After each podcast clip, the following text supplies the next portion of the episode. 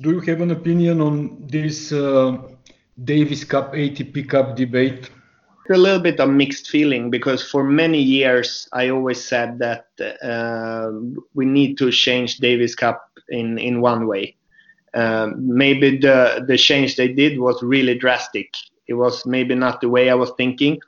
For me myself, I was more maybe thinking about playing Davis Cup every second year or even a, every fourth year, like the World Cup in football because we saw now when I started to play Davis Cup for Sweden, it was very impressive. All the countries had the full stadiums, but now in Sweden and also many other countries, people start to lose the interest a little bit. It was too many matches. Um, so we see now. I heard there was a pretty good, pretty good success in in Madrid, but I'm not sure if it's the right. Only, only on Sunday. Only on exactly. Sunday and also it was because Spain played. You know, uh, Spain played the final. Yeah. I'm not sure this is the right way to go, but um, they need to. We cannot have Davis Cup in the old format, I think, because then it's going to slowly die out. But uh, so we need to do something. But I don't really think that this what they tried to do is is the right thing.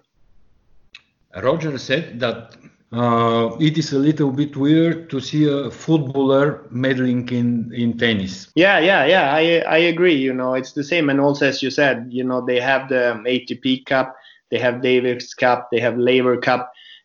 All it's almost the same format. Everybody, it's going more and more to uh, to team tennis, and now there is like three really big events. Before it was only Davis Cup, so the competition between those three events is going to be big also. I think um, it's uh, it's difficult. I um, I think they need to really sit down and think about what they can do because, as I said, something needs to change. But um, I don't think this is the right way. Changing the guard in the ATP management, uh, David Kermode uh, stepping down and then uh, Antonio Gaudenzi stepping up. Uh, well, I think I think uh, you know the ATP tour has been improving a lot. Uh, I don't know. Uh, I don't know Gaudenzi. I think you know he has the advantage of being a player for for many many years. He was on the tour for a long time. I think. I think that he has the qualities to do really well because what you need to do is that in one way you need to put the player's perspective first, but also at the same time it cannot interfere too much with the tournaments um, you need to find the middle way. But the players, the players are the ATP Tour. Uh, without the players, there is no tour, and also without the tournaments, there is no ATP Tour. But the number one is the players, and I think, I think it's going to be good both for the players and also for the for the the fans and the tour if they can find a way to shorten the season a little bit because now it's like you know they just finished Davis Cup and it starts again already in the first week of January. Three weeks, yeah. It's four. Yeah, it's like you know if you see many other sports, you know they have an off season uh, where the players can rest and recover and try to prepare for next season. You know, with the top players, we see a lot of injuries now. It's tough. Uh, the top players they have the the luxury of of choosing to to play um, a little bit less tournament but they, even though they play less tournaments, they play many, many matches. And the, the lower ranked players, uh, they need to play every week because Roger or Rafa, they know, or Novak, they know that, okay, if they come into a Grand Slam healthy, they're going to do well. Maybe not win, but at least, you know, they're going to do quarterfinals, semifinals. They can concentrate on the big tournaments. It's not really the case for the lower ranked players. They never know when they're going to have the success. So they need to play a lot to stay there. Uh, so it's tough. It's really tough for, for both players. And I think, you know, it's to have a longer off season will also create a little bit more interest for the sport. And also, I think the level throughout the whole season is going to be, it's going to be better if the players are 100% ready all the time. I watched a little bit uh, last evening of your tennis match with Rafa Nadal. You played very well. It was a good match. Yes, it was. Uh, good. Is Rafa better now than it was uh, back then in 2009? Is Roger better now? How do you evaluate the, the development in tennis? I mean, I think what um, what Rafa did is that you know he he changed his game a little bit compared to 10 years ago you know maybe now he it doesn't move as well as he did back then you know he's 10 years older Uh, but he uh, he improved his serve and he plays more aggressive. So what he did well is that he managed to improve what he need to improve when the game was evolving a little bit. Um, it's difficult to say if he's a better player. He's he's a little bit of a different player, um, but not sure if he's a better player. It's um, it's difficult.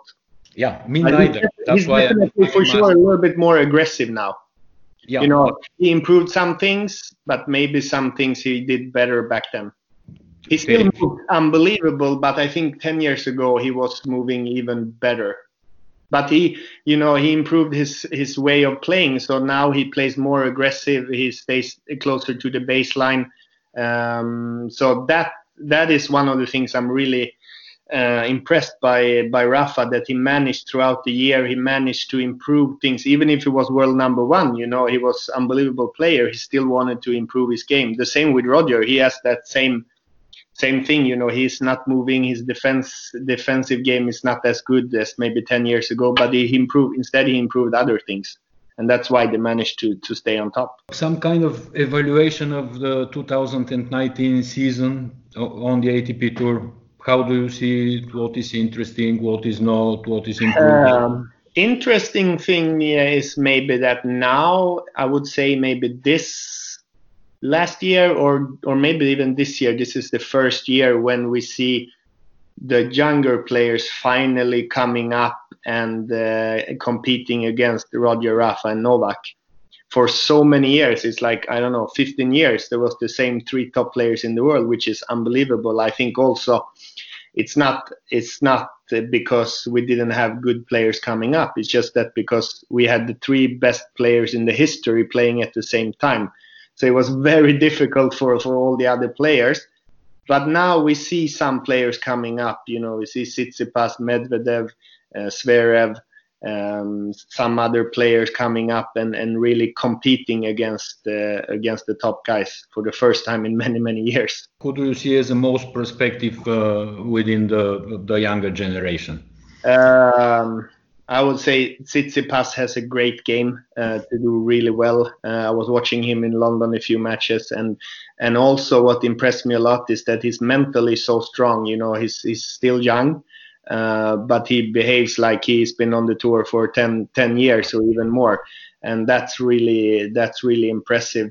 And also, of course, Zverev, you know, he's been a little bit too up and down, but when he plays his best tennis, is he's really good. And I think I was watching in um, in Milan, Sinner. Yeah. And, uh, he's gonna be if he can stay injury free and healthy, he's gonna be really well because he has something extra. You know, the way he moves, the way he hits the balls, it's uh, it's impressive. I think for sure we're to see him at least in top 20 next year. He's impressive, really. Yeah, the, the uh, timing, uh, the way exactly the timing, the way he hits the ball. Uh, you know, and he's tall, but he moves really well. And also him, I think, you know, mentally he's good. You know, he's he's good under pressure.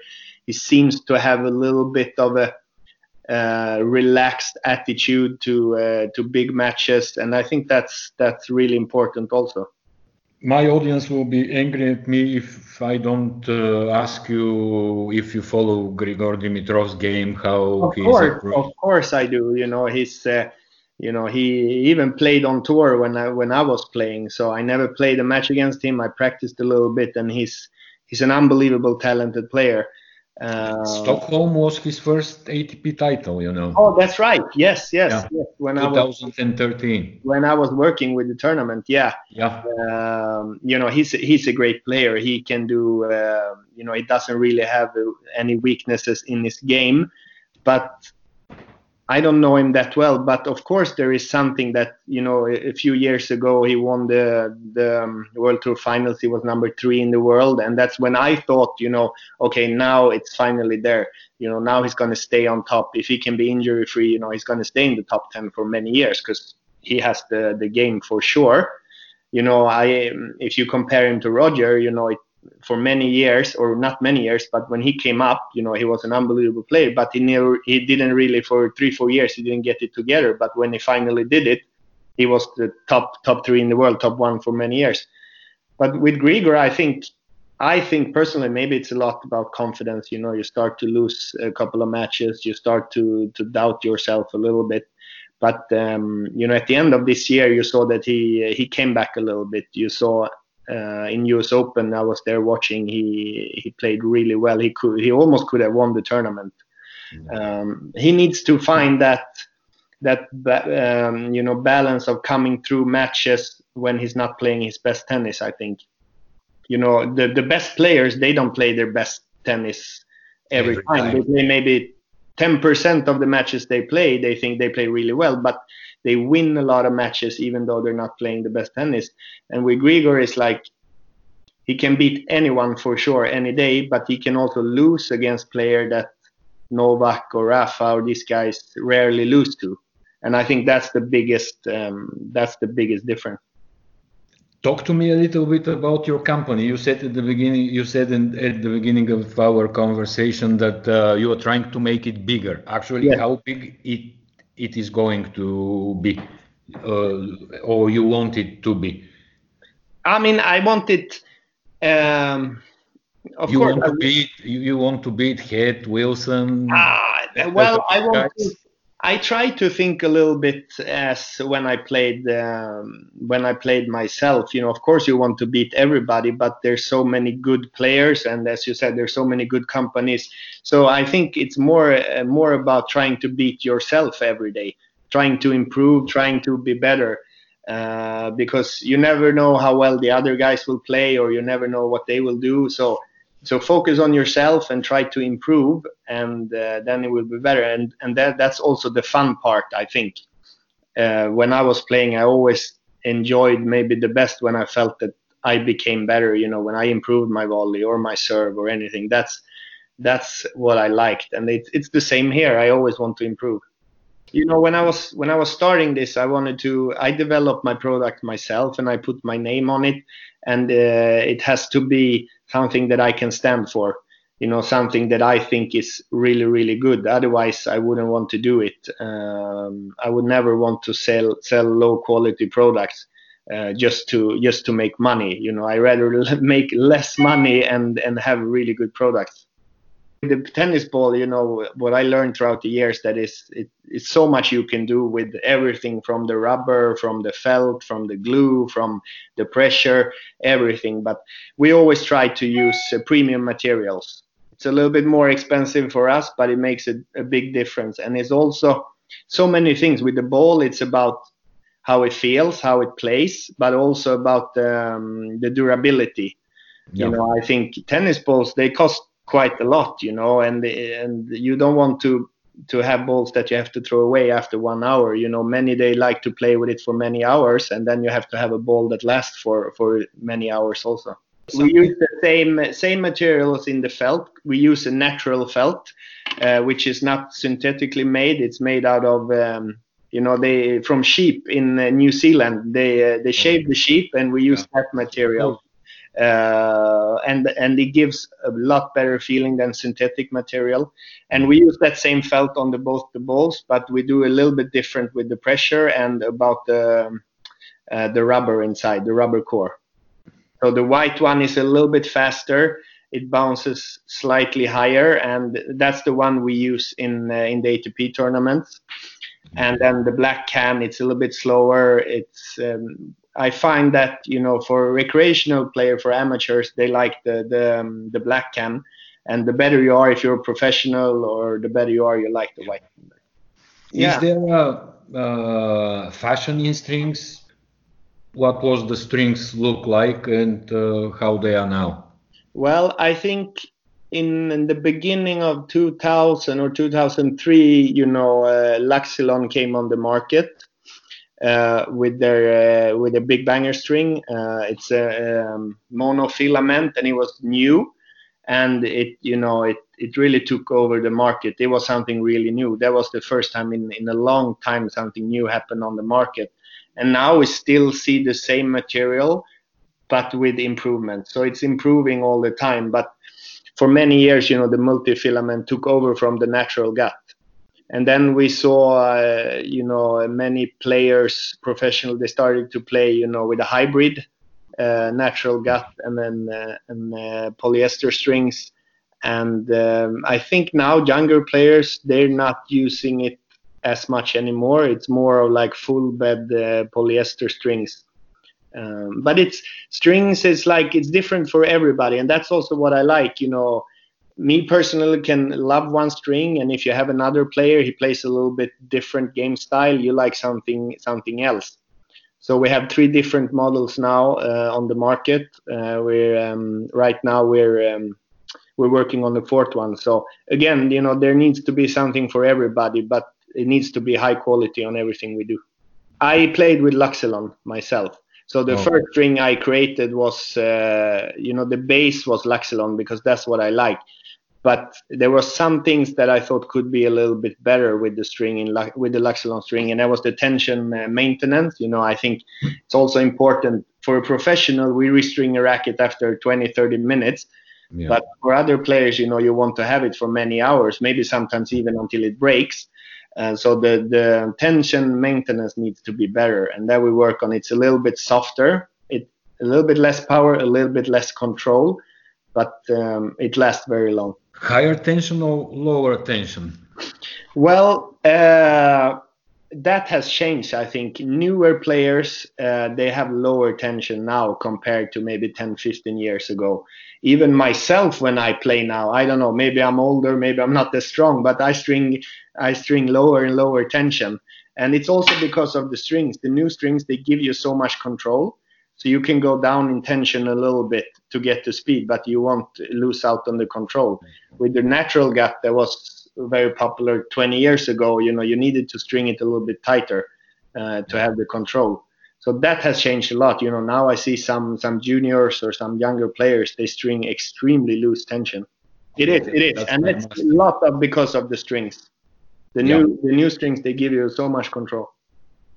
Lighter racket or heavier racket? For me, yeah, I used a heavy racket, and for me, I always liked the heavy racket. It's also, I think, I think I had long, long strokes, you know, and uh, for me, it wasn't a problem to get the speed on the racket.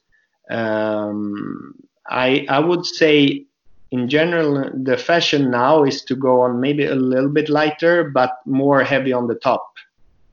So okay. you get the swing weight up, but the racket it's a little bit lighter. Um, that's what I see now with, with rackets changing. Because when I played, you know, I was I cared so much about materials, and the better I became, the more I cared because the margins was smaller and smaller. So I was always trying to make something better in my training, make something better with my material to maybe take a little a little more step to become better. Share a little bit a little bit about uh, actually the testing process.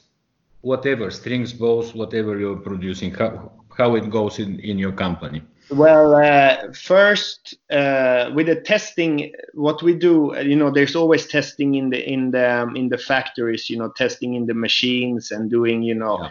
everything with materials. But for me, it's a lot about play testing, uh, because for me, it's the ultimate the ultimate thing is what you feel when you play.